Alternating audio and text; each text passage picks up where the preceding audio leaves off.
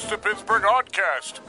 Welcome, everybody, once again to the Pittsburgh Oddcast. My name is Andrew Lindberg. I'm the producer of the program, and with me, as always, is Mr. Odd himself, John Chalkowski.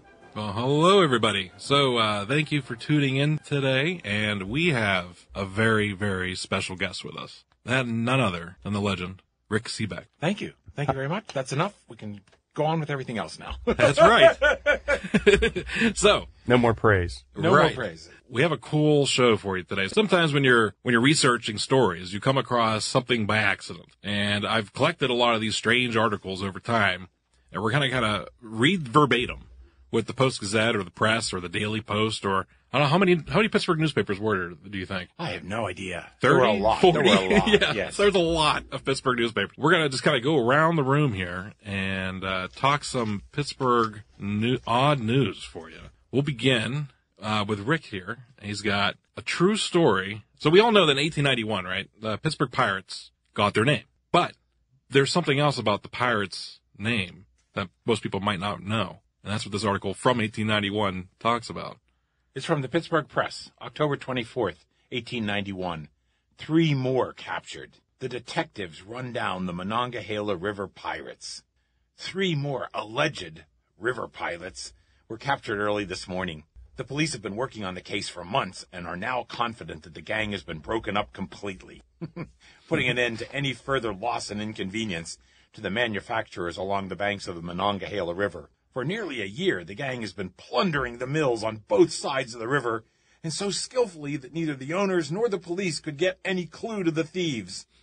The robberies were carried on so systematically that the manufacturers were aroused and held conferences to devise means of detecting the criminals. They were aroused. We think that differently now.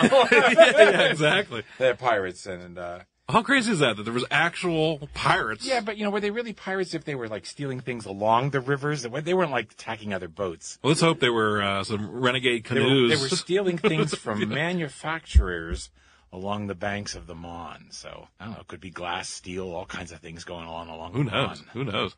That's fascinating. Here's one uh, from the Pittsburgh Gazette, December 22nd, 1789. I mean, this is three years after the Post Gazette was founded. It was founded in 1786. It's an ad by Dennis O'Brien that he put in the paper, and it says, July the 27th day, my wife, Betty, ran away. From bed and board did she and stay. She would no longer with me stay. Since she has left me without cause, I give her time enough to pause that she may see her heir when I live happy with a fairer. Therefore, I warn both great and small to trust in her anything at all. For her contracts from this day, not one farthing will I pay. You don't see usually poem or poetry in uh, early uh, 1780s newspaper advertisements for a divorce. Right. you know, It's good though. yeah, I would be not so upset, you know, if someone divorced me that way. so, I yeah, need to w- call uh, Cordell and Cordell. Sounds like he has somebody lined up already though. So fairer. yeah, it's true. This is an article from 1925. The, the Pittsburgh Press. Pet dog saves six families from fire but loses own life. This happened on February 27th, 1925. A pet dog was the hero of a fire which early today destroyed the undertaking establishment of George F. Hackis, a two-story brick building in Carnegie. The dog aroused the six occupants of the house in time to escape from the burning building, but perished in the flames, although Hackis made a futile attempt to rescue the animal. The damage was established at $51,000. Firemen removed the body of a Carnegie resident from the mortuary where it had been taken to be prepared for burial today. They failed, however, to rescue the mummified body of a woman that had been kept in the mortuary by the undertaker for 15 years. yeah, that's the kicker. That's the only reason why I printed that out. What? you know, listen, look at the headline. The headline's like "Family Dog Dies in Fire." Fifteen years as a mummified woman in the basement of this house, this mortuary. What? Nobody is up came with- to get her. No explanation. well, Just- maybe that, you know, a convenience store saves their first dollar, they sa- uh, save their first body. Nobody's going to pay for it. Maybe they just left her there. you Yeah. know? I guess. You know, maybe there wasn't a potter's field to throw her in or something. And This could be, you know, maybe it was the model. This could be you. Rick, So, what do you have? What do we got next? this is from the Post Gazette in 1914. Bearded lady hides money in whiskers and thereby foils a Millvale mob which storms Carnival in an attempt to steal a bag of cash. A riot marked the close of the carnival in Millvale Saturday midnight when a mob surrounded the bearded lady and attempted to rob her of the day's receipts, which she had concealed beneath her whiskers. the bearded lady had the money in a bag tied around her neck, and as she was leaving the carnival grounds, a mob surrounded her, and one man attempted to snatch the bag containing the money. The woman screamed, and her husband, who was nearby, ran to her side, flourishing a revolver. He fired into the air, and the crowd scattered. By that time, Chief of Police William Walker and several policemen were on the scene. As they were escorting the bearded lady and her husband to a car, one of the crowd yelled, Let's shoot the cop! Chief Walker charged the mob and arrested George Barry, 14 years old, 137 Holmes Street. He started to the lockup with the boy and the crowd followed. Chief Walker turned the prisoner over to a policeman and held the crowd at bay while the boy and the policeman hid in an alley. The crowd stormed the lockup and stones were thrown through the windows. At a hearing yesterday morning before Justice of the Peace James McGinley, Barry was fined $5 with an option of spending five days in jail. When Barry was taken to the jail, he was refused admittance because of his age. He was released by the police. Those Crazy. 14 year olds. 14 year old bearded, what, bearded ladies. I like the way they think. It's, it's like a little gang of kids, probably. Mob. yeah. mob. The yeah. Millvale mob. The Millvale mob. Here's a great one from uh, 1903. Hearst team runs away. The collision results with another funeral, and one man is now hurt. In a runaway accident in Allegheny City yesterday afternoon, two hearses were demolished and one man injured. The accident occurred shortly before 4 o'clock in the afternoon at Allegheny Avenue and Locust Street. It was the cause by a team attached to a horse bearing the body of Thomas McRae, late of Westview, scaring at a locomotive and running away. The McRae funeral was coming along Chartier Street when near the junction of Locust Street, another team attached to the driver of Samuel Peebles could get the team under control. The horses have reached Locust Street, and at this time, the funeral of Herman Lautner now was coming along Locust Street. And at the corner, a runaway team and the one the drawing the hearse containing the body of Mr. Lautner came together. The vehicle driven by Peebles had its wheel torn off, and Peebles was thrown into the street and his left wrist was broken and then cut above his head. The hearse containing the body of Mr. Lautner was not so badly damaged, but the glass was now broken. When the body of the driver hearse containing the body of Mr. Lautner saw a collision was inevitable, he tried to avoid it and backed into a carriage containing four of the mourners. This carriage was upset, but none of the occupants was injured. One woman fainted. Both funerals were delayed. so, uh, Both bodies were taken to a funeral home where they were forgotten for 15 years. Think about that, you know, and then someone's casket goes flying down Locust Street, you know, collision of hor- hearses.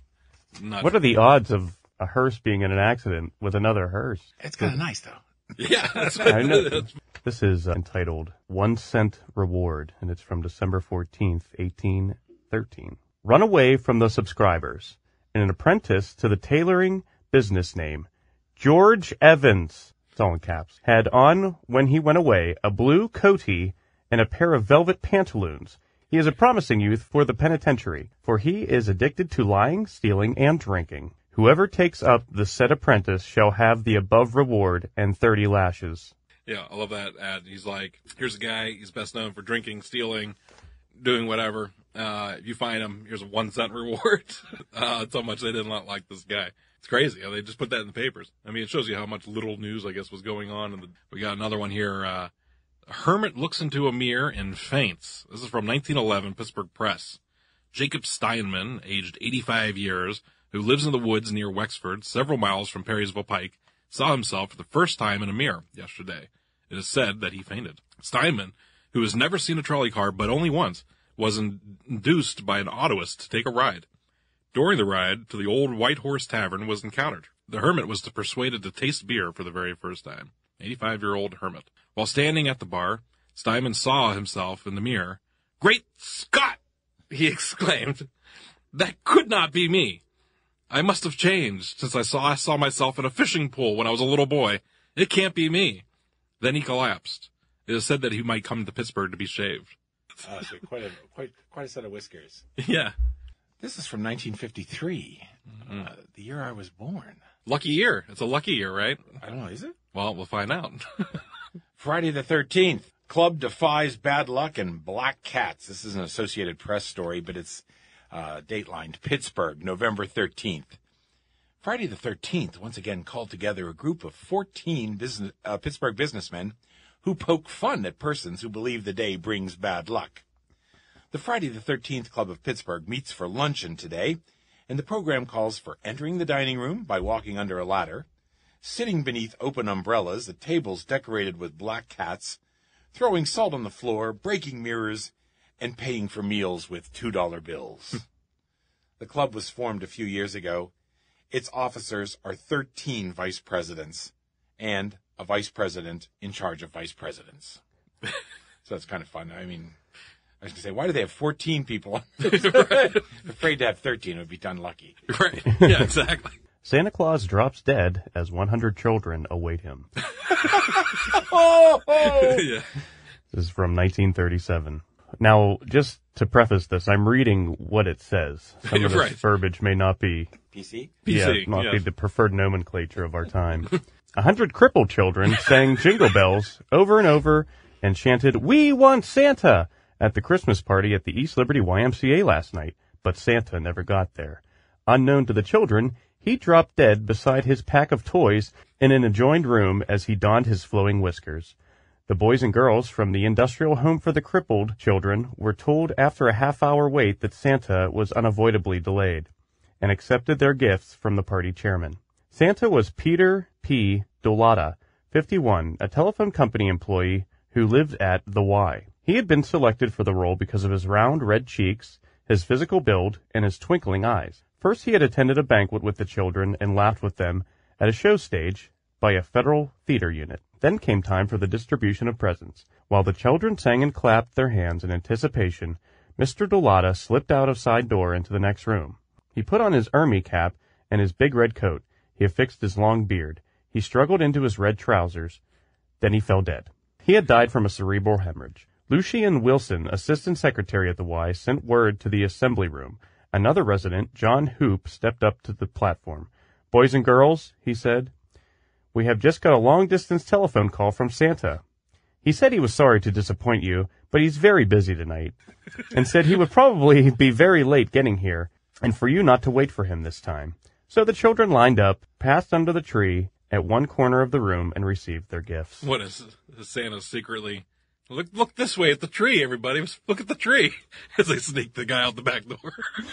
you know? That must be at the Ace Hotel. Yeah, I guess it would be. How The, about the East that? Liberty YMCA is now the Ace Yeah. Hotel. Wow. They should know this story. Santa died there. Yeah. Not the real one though, kids. right. Right. Yeah. Exactly. Real An one still. imposter. What a headline. Yeah. What a headline, huh? Santa died. Had to make sure. Santa dead. It's never good whenever the first words are a hundred crippled children sang jingle bells over and over again.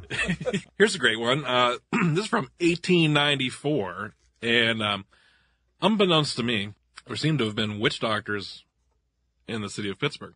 Now, um, I guess you would call those witch doctors today uh, herbalists. 'Cause That's essentially what they were. Therapists. Therapist. right. Henry Imhoff was one of these men, and the title of this article from 1894 is "A Bushel of Bats." Imhoff buys them and but refuses to pay. Henry Imhoff, a resident of the 19th ward of the city, who gained considerable publicity in the papers through his alleged mesmeric powers, was arrested yesterday on the charge of assault and battery made by George Rea, a farmer living near a Hillside in the Pennsylvania Railroad. He was arrested by Constable Walker of Derry, who told the following story. About two weeks ago, Imhoff went to Mr. Rea's farm and told him that he wanted a bushel of live bats and said he would pay about $2 for them. A farm hand took up his offer. Inside of about 10 days, the bats were secured from a nearby cave and Imhoff was notified. He went after them, but was not satisfied with them for some reason, and he refused to pay the money.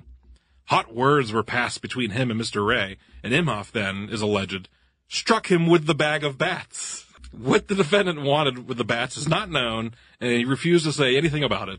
An old friend of his says he was seen last night, uh, claimed that Imhoff used them in his practicing of witchcraft. A bag of bats. A bag of bats. A bushel of bats. A bushel. I was confused at the beginning because of the uh, going to the farmer. I don't know if there's any bat farmers, but then I, they had to go to the cave. No, I just Bat thought how farm. hard it would be to get bats into a basket. Yeah. I mean, you know, And then, and then you do all that hard work, and then I don't know if you're in the dark. Are they skittish? I mean, can you just catch one in your hand? I know they sleep for. Or do you throw like a net over them? That must be the most the easiest way. easiest way to get them. And all that hard work just to be beaten with the back bats. It couldn't hurt that much, though, could it? A bite, a bat that could bite you. If you get A vampire beaten, bite, bat could bite you, and you would be a vampire. right.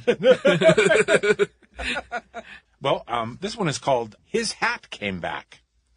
Uh, it's from the Pittsburgh Chronicle Telegraph, July third, eighteen ninety-four, and uh, it goes like this: There is a tale of a hat connected with last evening's windstorm in Allegheny, which, notwithstanding all opinions to the contrary, can be vouched for by half a dozen eyewitnesses. A prominent Alleghenian was taking a drive on Perrysville Avenue with several members of his family and started home shortly before the storm broke loose. A good part of the distance had been covered when, on reaching a point on the avenue where a street branches off to the north, the wind carried his straw hat up the side of the hill. In the blinding dust storm which followed, he thought it was useless to try to recover the hat. Another eighth of a mile was covered, and the occupants of the carriage took refuge in a residence. All were gathered on the porch in the front of the house, watching the progress of the storm, when what should come flying down the street but the missing hat, urged merrily along by the wind. It sailed past, struck an opposing current of air, and, wheeling about, paused for a moment in front of the residence, where it was recovered by the owner and found to be uninjured, save for the dust gathered upon during its flight. It's one of my favorite stories. That's very funny and it's nicely written too. Yeah, yeah, I love it. Uh, notwithstanding to the contrary, all opinions to the contrary. I do love the way that they they wrote. Yeah, Yeah, that's yeah. the best best thing when you're reading some of these older newspaper articles. Here's a uh, You just told a tale of a guy that lost his hat and then got it back. All because of the wind. here's one about Musmanno, uh, Judge Musmanno making Santa Claus a legal entity. It's Allegheny County, Santa Claus is considered a legal and real entity, like that it really uh, exists. He died in the Ace Hotel. Well, there you go. so we got this weird connection. the title of this one's Begone Scoffers. Judge stamps okay on Santa Claus. There is a Santa Claus. Judge Michael M. Musmanno in Quarter Sessions ruled Santa, uh, ruled today in passing upon the legality and authenticity of Santa Claus. After considering the evidence and recounting the premise, Judge Musmanno's opinion was the following. Santa Claus is a reality recognizable by the law, and he will be protected by this court against all aspirations and insinuations to the contrary. In, if the law recognizes John Doe, it will certainly respect Santa Claus. And this court can state with judicial correctness that it has seen Santa Claus and has never been had any ocular observation of a John Doe. Pointing out in this opinion was during the past month, several requests have been made to the court for a judicial pronouncement on the legal status of Santa Claus. Judge once again stated, there have been some suggestions to the effect of the white bearded gentlemen with their fur trimmed red suits who stand on downtown streets with beaming smiles and bulging sacks on their backs and, and deceiving the public in that they purport to represent the personage that does not exist. In ruling then, I proclaim, one, that there are many famous and celebrated characters who are just as real to us in the flesh and blood of people of our daily contacts, and yet they have not come within range of our physical vision. Has anybody ever seen Jack Frost? But who can deny the existence of Jack Frost, who takes a green forest and converts it into a dazzling riot of color? Who in the wintry morning etches fairy castles and prancing silver steeds on a window pane? Two, has anyone clapped eyes on Uncle Sam? Who dares say that he is not a factuality? Uncle Sam, who wears his hat and stars in the heavens, who adorns his clothing with the red sacrifice of martyrs and the white of purity and our nation's ideals and the blue of the devotion of its citizens. Santa Claus, therefore, then, is a reality, Judge Musmanno concluded. He stands not only in front of the department stores, but he is in every home and is sitting with the children on his knee before the crackling fireplace, chuckling with self-satisfied facil- felicity as he surveys the plenty of today and the promise of tomorrow. Santa Claus is not a figment of the imagination. He is an actuality and he does not live alone for the children. In fact, the adults derive even more soul fulfilling ecstasy from the amiable and corpulent gentleman than do the kiddies.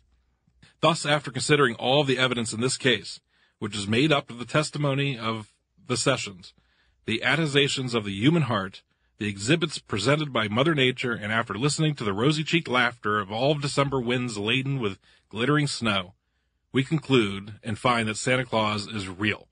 We find further that without him, life would be dull and cheerless. Signed, Judge Michael Musmanno. He died two days later at the East Liberty YMCA. No, this is probably because so many of those children who are still singing Jingle Bells Yeah.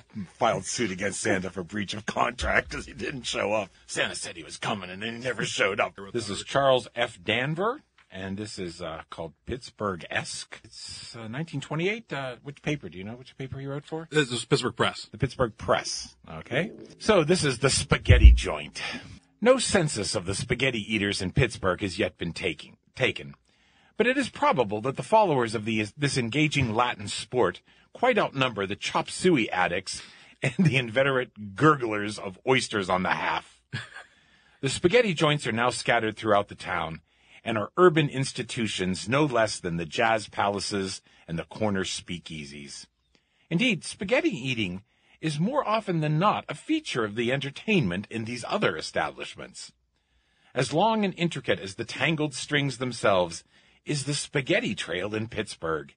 It leads from one side of the village to the other and back again, from the north side to the south side and then to the Hill District, which, after all, may be rightly termed spaghetti's native habitat. Washington Street had its Spaghetti Row, box like restaurants lined up one after the other, each boasting the best in town. Other streets have their share. Every dark nook and crevice may be a spaghetti joint in disguise. This popular dish is served upstairs dining rooms of buildings, which turn out to be no stables after all, and in tiny cellars rigged up with a table or two.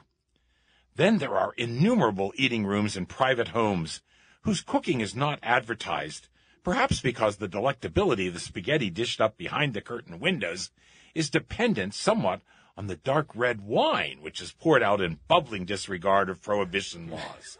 These places are hard to find unless one knows where to look for them. So far as this Pittsburgh-esque is concerned, the spaghetti trail ends at a place in the Hill District, from which the outside looks like an abandoned stable.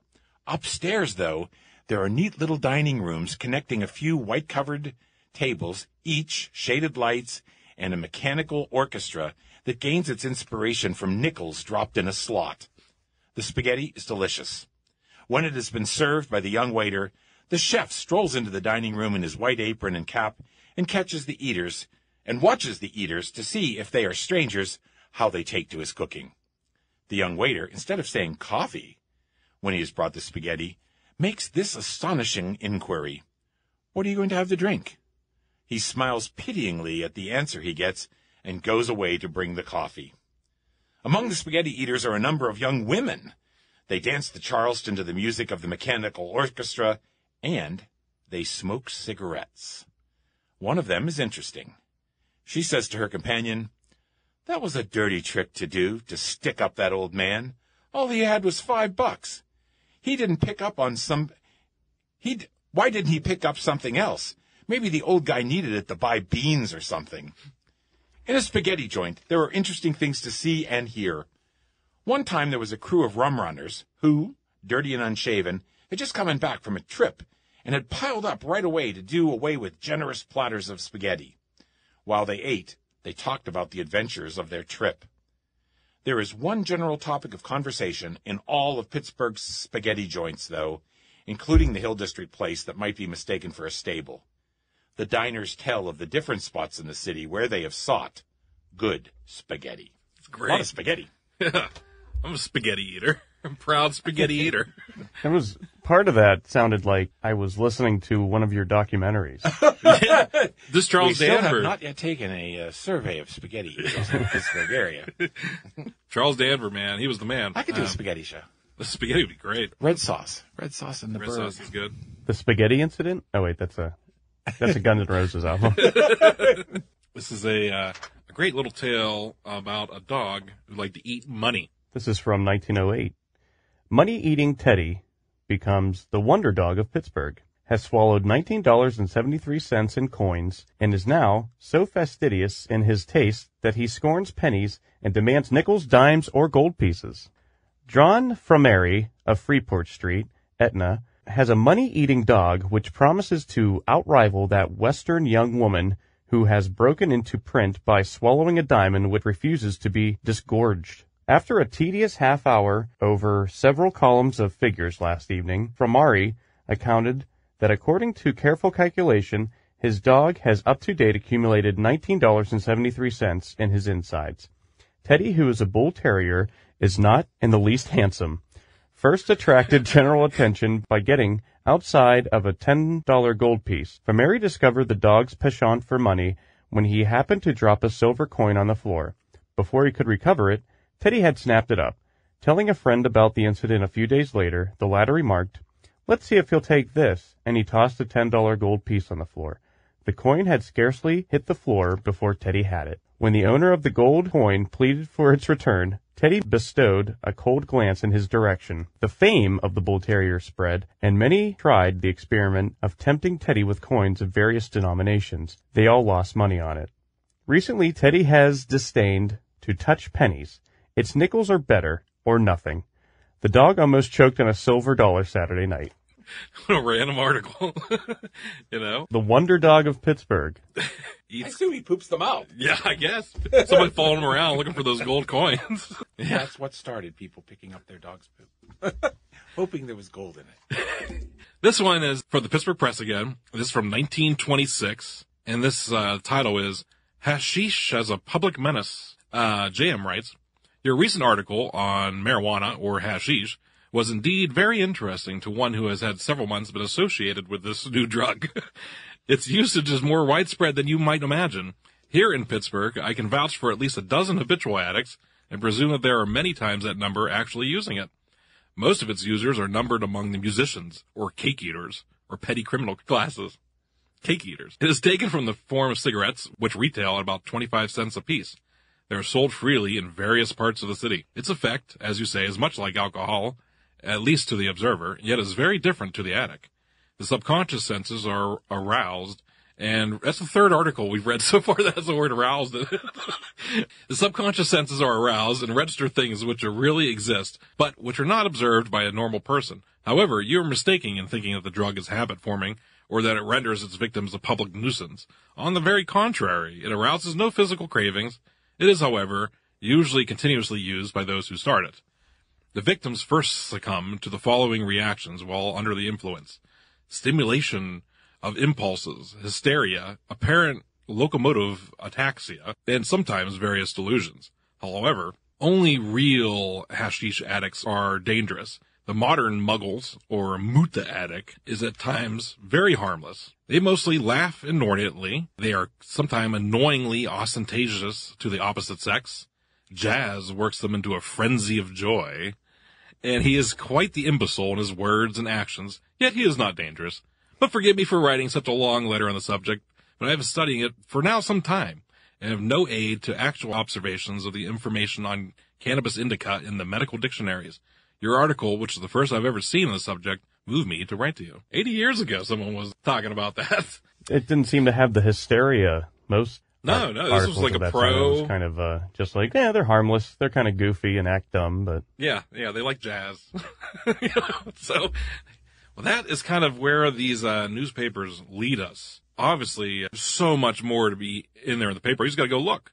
You know, and, and you come across uh, it, it- what these articles kind of show us is that there is a humorous side to people. You know, going back 1787, that one article, that poem. People not really supposed to take the news seriously all the time. This is a way of sharing how Pittsburgh and Pittsburghers in the past have really um, kind of shared their own vision, their own stories, and uh, and really want to make us laugh now in the future. You know, it's amazing that we have the technology now to find all this information so quick and so easy. But I encourage you all to go out there and look. I think these are the same kind of stories that you see now on TV. Mm-hmm. Dog eats only money. Or it's called clickbait. Clickbait, yeah, Yeah, clickbait. You know, we got clickbait here from uh, 1787 clickbait. I was going to say, and there's John looking through all these old newspapers, and he, he's a sucker for it. yeah, that's right. He prints it out. yeah, yeah. I save it. I laminate them. Rick, Thank you. Hey, thank you guys. That was fun. You want to plug anything? Well, I mean, my, my next show is going to be another Kennywood show. I think I'll do Kennywood shows for the rest of my life. You know, because uh, we had to put all this stuff in the computer, and I said, well, it's in there. Let's do one more because I could tell there was enough material. May 2nd, uh, in the year 2019, it'll be the premiere of my third Kennywood program. I did Kennywood Memories in 1988, and then in uh, early this year in 2019, I released one called uh, That Kennywood Summer, all footage shot in 1988, and same for this show, Wow. which will be called uh, Don't Stand Up. What are the next two after that? planned? After that, I think I'm going to do one uh, called My Interview with Fred about a long interview I did with Fred Rogers in 1988, parts of which have been used by everybody else who's done a Fred Rogers show since. Right. um, but it would be fun to like sort of, you know, show again what he looked like that day and everything and sort of concentrate on the interview. Then I would do a show called My Seven Weeks in McGee about uh, what I did while I was in the hospital, all the wonderful things that people brought me. so it's really great. Well, thanks again for coming in, Rick. Hey, thank you. Yeah, yeah, thank you. We end every show uh, with a saying that you might be familiar with, and that is uh, you join me with saying it. That's, That's it, for Pitt.